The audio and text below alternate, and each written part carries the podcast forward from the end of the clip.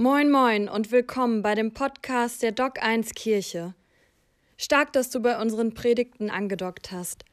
Gottes Segen für dich und nun volle Kraft voraus. Moin, schön euch alle zu sehen. Ich muss mich noch kurz einrichten hier, aber ich hoffe, das ist okay. Ich fühle mich einfach hier wie zu Hause, ne? So, okay. ähm, ist ja auch irgendwie zu Hause für mich, ähm, dadurch, dass ich auch viel Zeit verbringe.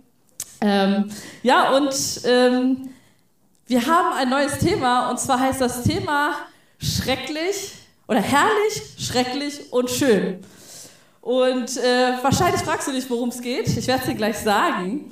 Ähm, aber wir hatten uns die letzten Wochen mit ein ähm, paar Gedanken beschäftigt, wie unser eigener Glaube, unser persönlicher Glaube sich entwickeln kann, wie wir Gott neu suchen können, wie wir das stärken können.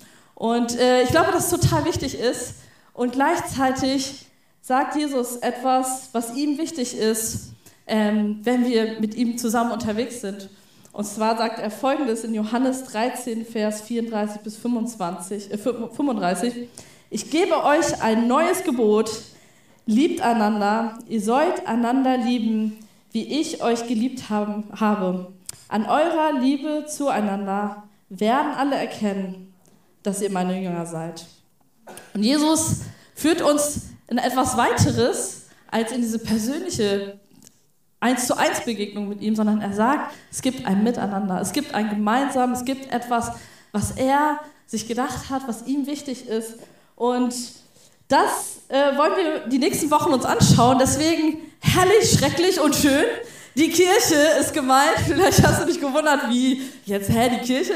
Ja, die Kirche ist damit gemeint. Und ähm, die Kirche hat ja so ja, vielleicht hier und da einen guten Ruf. Du bist vielleicht heute hier, weil du, denk, weil du eigentlich denkst, ja, Kirche ist ganz gut. Ähm, aber es gibt ja auch Menschen, die anders denken. Oder in unserer Gesellschaft gibt es, glaube ich, auch Gedanken, die bewegt werden, die wichtig sind, glaube ich, die man sich mal anschauen darf.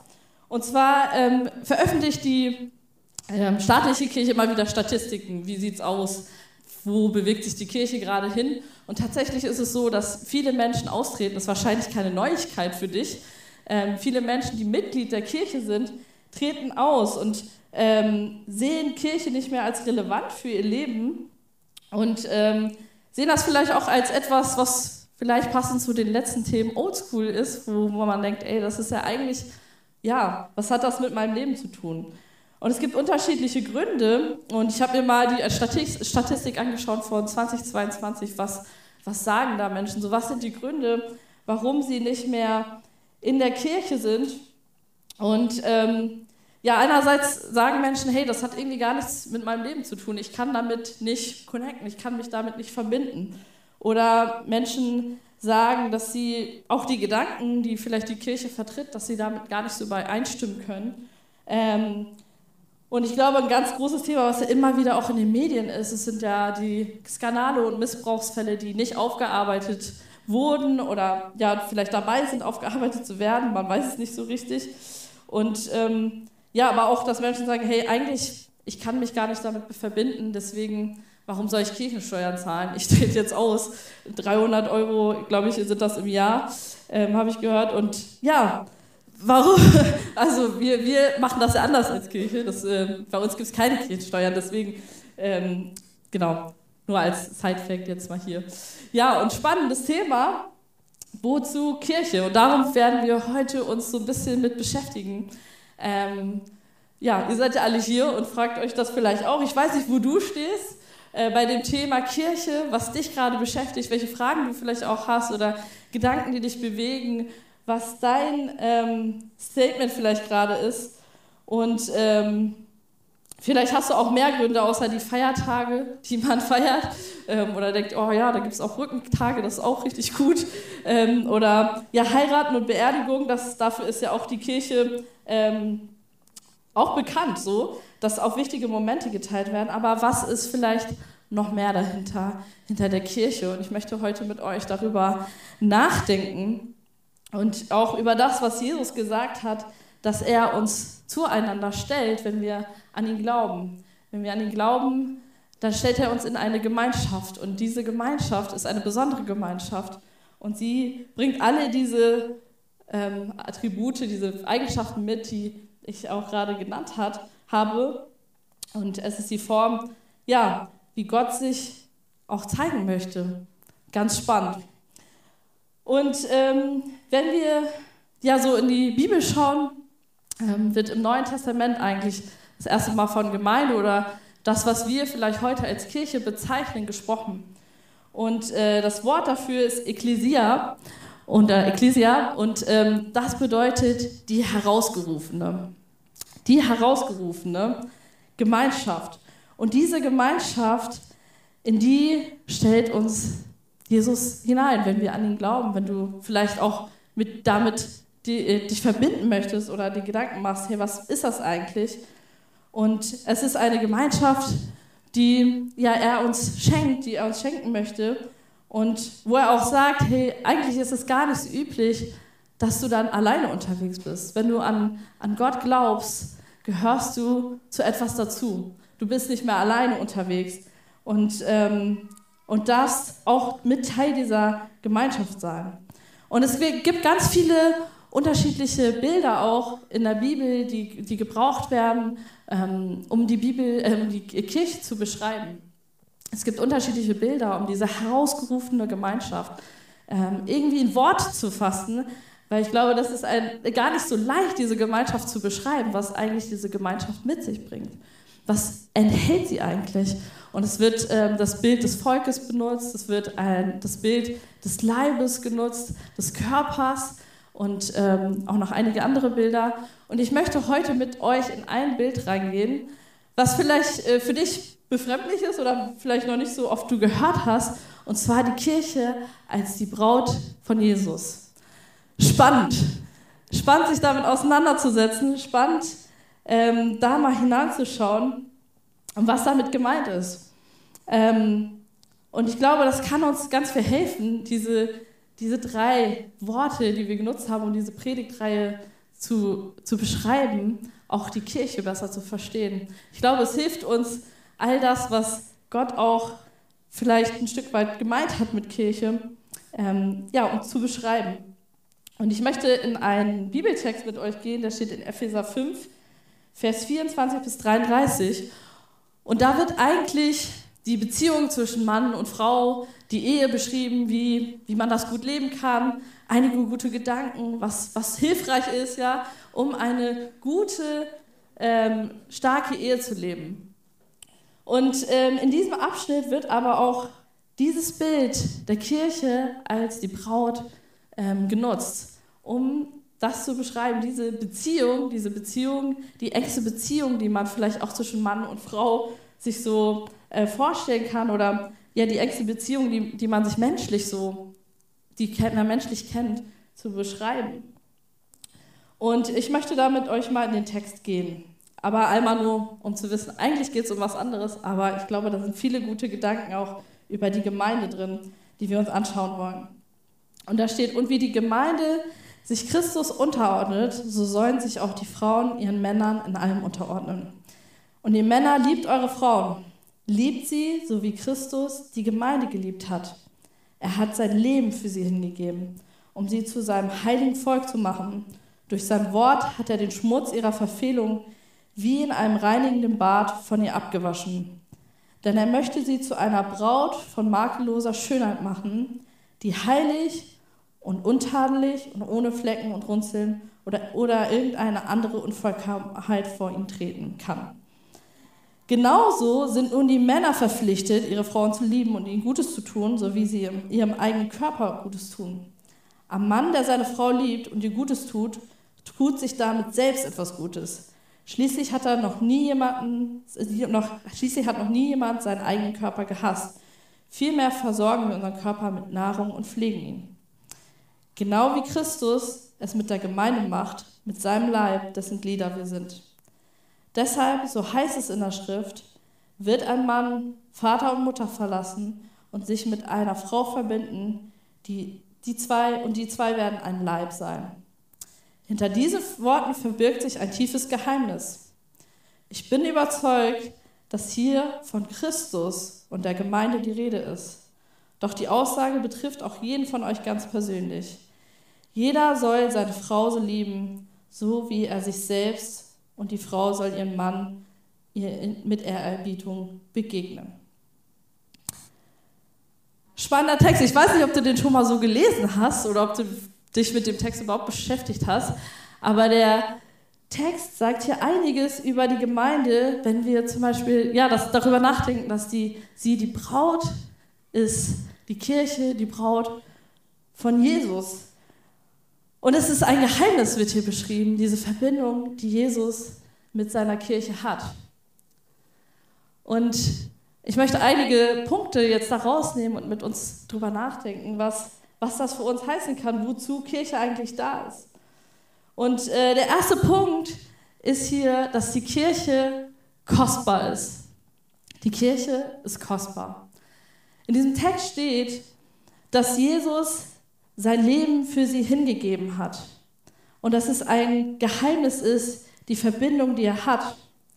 Aber was bedeutet das eigentlich, dass, dass Jesus die Gemeinde so sehr liebt? Was ist eigentlich an der Kirche so toll, dass er sein Leben für sie gegeben hat? Und ich glaube, oder ich weiß, dass Gott in sich eine Beziehung ist. Er ist Vater, Sohn und Heiliger Geist. Er ist in sich, hat er schon Gemeinschaft und diese Gemeinschaft hat er genauso in unser Leben gelegt. Und genauso hat er das auch in die Kirche gelegt. Er möchte nicht, dass wir alleine sind. Er möchte etwas Kostbares uns schenken. Eine Kirche. Eine Gemeinschaft, wo wir uns um ihn versammeln und wo er mitten unter uns ist. Und das ist irgendwie ein Geheimnis. Jemand hat mir mal gesagt, sonntags, wenn ich äh, vielleicht in Gottesdienst oder so in Gottesdienst gehe, dann ist das für mich ein Moment, wo ich irgendwie, ob hier eine Worship-Band steht oder nicht, dass irgendwie spüre ich den Himmel in diesem Moment. Und ich glaube, das ist dieses Kostbare auch an dieser Gemeinschaft. Wir erleben etwas, was, wo, was in unserem Herzen irgendwie schon ja, da ist, wonach wir uns sehen, ein Stück von etwas, was Gott uns schenken möchte was wir jetzt schon sehen werden. Eine ewige Verbindung irgendwie zu Gott, aber auch miteinander. Und diese Gemeinschaft ist kostbar. Und vielleicht denkst du auch so, ja, gut, das, das triggert mich jetzt richtig, was du sagst. Mich triggert das total, dass du sagst, dass diese Gemeinschaft kostbar ist. Weil es gibt auch andere Aspekte, die werden wir uns gleich angucken. Aber ich, ich möchte uns nochmal in dieses größere Bild auch reinnehmen. Ja, Jesus ist das wichtig. Jesus ist die Gemeinde wichtig. Jesus liebt seine Gemeinde und er hat sein Leben für sie gegeben, weil jeder einzelne von uns Teil davon ist. Aber ich glaube auch, weil ihm diese Gemeinschaft wirklich wichtig ist. Und das, diese Gemeinschaft ist ihm wichtig, weil das wirklich etwas Gutes für uns hat weil es etwas für uns hat, wo wir gegenseitig anderen Menschen begegnen, die auch glauben, die auch mit mir verbunden sind durch diesen Glauben, den ich trage, die auch mit mir Dinge teilen, mit denen ich gemeinsam das leben darf, was ich mit Gott erlebe. Und diese echte Begegnung möchte Gott uns, glaube ich, ja durch die Kirche auch schenken. Und das nächste ist, und das ist dir vielleicht auch schon ins Auge gesprungen, was in diesem Text steht, durch sein Wort hat er den Schmutz ihrer Verfehlung wie in einem reinigenden Bad von ihr abgewaschen, denn er möchte sie zu einer Braut von makelloser Schönheit machen, die heilig und untadelig und ohne Flecken und Runzeln oder irgendeine andere Unvollkommenheit vor ihn treten kann.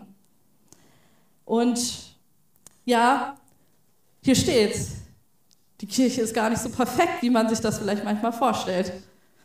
Hallo, wie geht das denn? Gerade wurde gesagt, die Kirche ist kostbar, es ist etwas Besonderes, es ist eine besondere Gemeinschaft. Und dann steht da, sie hat Flecken, sie hat Runzel, sie hat Makel. Wie geht das? ja, guck, guck dich mal selber an und guck deinen Nachbarn an. Nein, ich will euch nicht provozieren, sondern ich glaube, das ist das, ist das was ja Gemeinschaft ausmacht. Wir sind Menschen, wir kommen hier zusammen, wir begegnen uns und du darfst unperfekt sein. Und das möchte ich dir heute auch mal zusprechen. Du darfst unperfekt sein. Und gleichzeitig gibt es Dinge, die in der Kirche manchmal auch nicht gut laufen. Und vielleicht kann jeder von uns sogar was dazu sagen. Jeder von uns kann vielleicht von Dingen berichten wo er sagt, ey, das, das, war, das war echt eine Verfehlung oder da bin ich enttäuscht oder da bin ich sogar erschüttert oder ja, ich bin verletzt von Kirche. Und Jesus ist auch in dieser Form, in diesem Aspekt der Kirche mittendrin, in dem Schrecklichen, was vielleicht manchmal auch da ist, wo wir uns fragen, ja Gott, wie kannst du das, wie kannst du das zulassen? Dass eigentlich diese kostbare Gemeinschaft, wenn wir, ich, stelle mir das immer so vor, wenn ich so in so eine ja, schöne, gebaute Kirche gehe, das ist wow. Du denkst, heilig, es geht nicht besser, es ist vergoldet, es sieht so schön aus, es ist wirklich herrlich. Und dann ist aber dieses, all das, was dazwischen vielleicht noch passiert. All das, wo wir uns dann manchmal denken, ja, das, das tut weh. Das hat wehgetan oder das hat dir auch in deinem Leben wehgetan. Und, und ich finde das heilsam, dass hier steht, es ist gar nicht so perfekt. Es ist gar nicht so makellos, sondern es ist ein, auch ein unperfekter Ort, wo unperfekte Menschen kommen dürfen. Das ist der eine Aspekt. Und andererseits gibt es auch die Dinge, wo ich ja, am liebsten sagen würde, ey, das tut mir so leid, dass das passiert ist. Vielleicht habe ich sogar jemanden verletzt, ich weiß es nicht. Äh, wahrscheinlich, sehr wahrscheinlich. Und diese Momente gibt es auch, wo wir uns verletzen, wo wir sagen, hey, da gibt es Makel, da gibt es Runzeln an der Kirche, da gibt es irgendwie ja, Schwierigkeiten. Und, und in diese Gemeinschaft stellt uns Jesus. Und in diese Gemeinschaft lädt er dich und mich ein. Und ich glaube, er stellt uns oder uns gemeinsam um ihn, um auch diesen Weg zu gehen, der Vergebung, der Versöhnung, der Wiederherstellung. Und das ist nicht immer leicht und man weiß nicht, ich weiß nicht, was vielleicht ja dich bei dem Punkt auch bewegt, aber ich glaube, in diesem Punkt dürfen wir uns einfach mit ihm auf den Weg machen. Egal, wo du stehst an diesem Punkt. Ich glaube, er lädt dich aber auch ein. Gott lädt dich ein, weil er dich liebt, weil er mit dir Gemeinschaft haben möchte, weil er dir nah sein möchte, aber er möchte genauso, dass du dieses Kostbare, was er in hier, mitten unter uns, hier neben dir, vor dir, hinter dir uns geschenkt hat. Er möchte dir da auch begegnen. Und ich glaube, heute kann vielleicht für dich auch so ein Punkt sein, wo du das vielleicht ganz auch bewusst zu Gott bringen darfst. In deiner Enttäuschung, in deiner Verletzung. Manchmal dauert das, manchmal ist es ein Prozess und manches ja, kann, braucht eine Therapie, weiß ich nicht. Ja, aber Gott möchte da auch wirken. Und Jesus, das steht hier auch, Jesus, er, ja, er kümmert sich um seine Braut. Er verändert da auch Dinge durch seine Liebe. Er, er kann auch Dinge heilen. Er kann Dinge transformieren.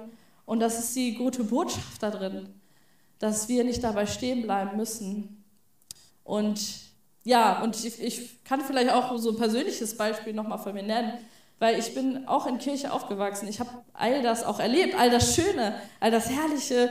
Ja, ich war schon seitdem ich klein war, ich wurde schon sozusagen in Windeln in die Kirche getragen. Und ähm, wir waren Teil einer richtig coolen Gemeinschaft, aber ich habe diese Gemeinschaft ist auch irgendwo zerbrochen.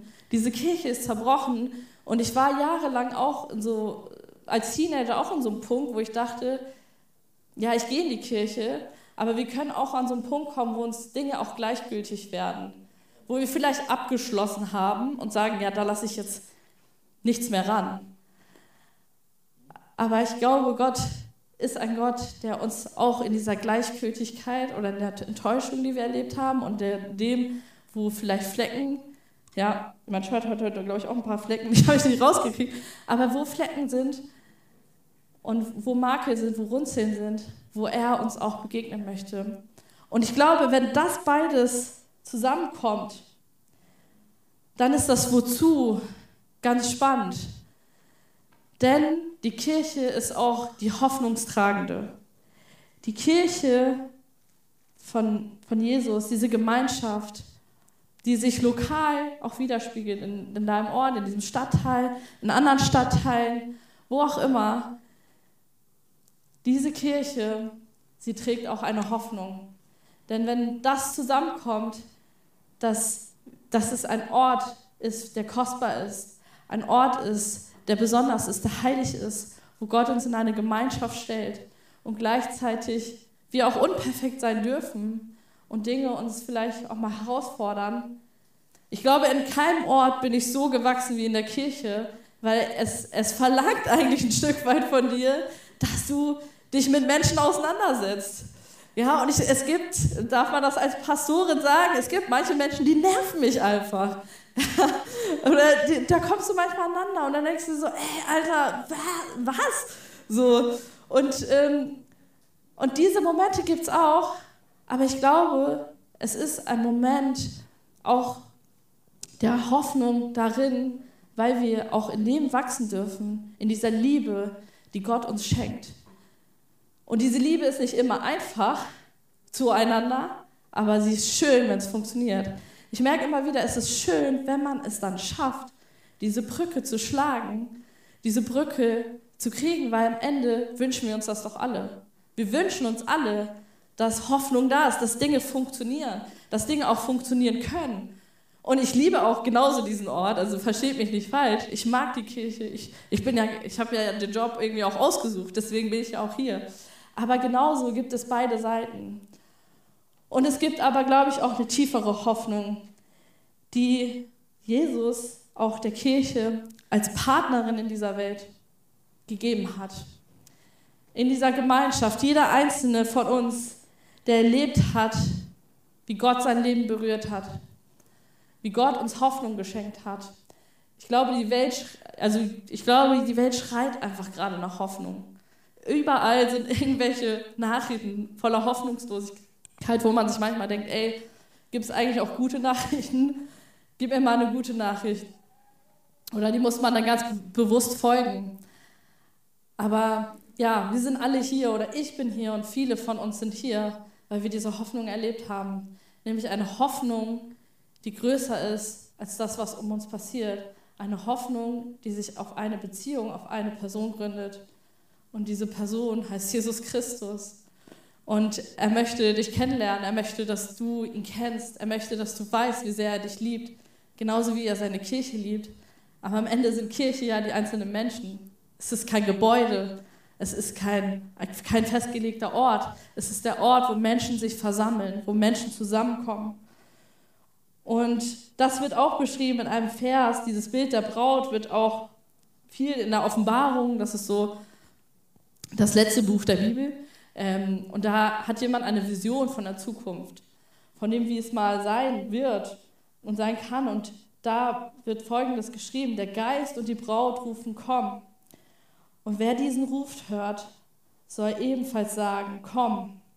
Wer Durst hat, der komme. Wer will, der trinke vom Wasser des Lebens. Er bekommt es umsonst. Die Kirche ist herrlich, weil sie Gottes Gegenwart auch trägt. Diese Gegenwart Gottes lebt in jedem Einzelnen von uns. Und wenn wir zusammenkommen, denke ich mir, wow, das muss sich ja eigentlich multiplizieren.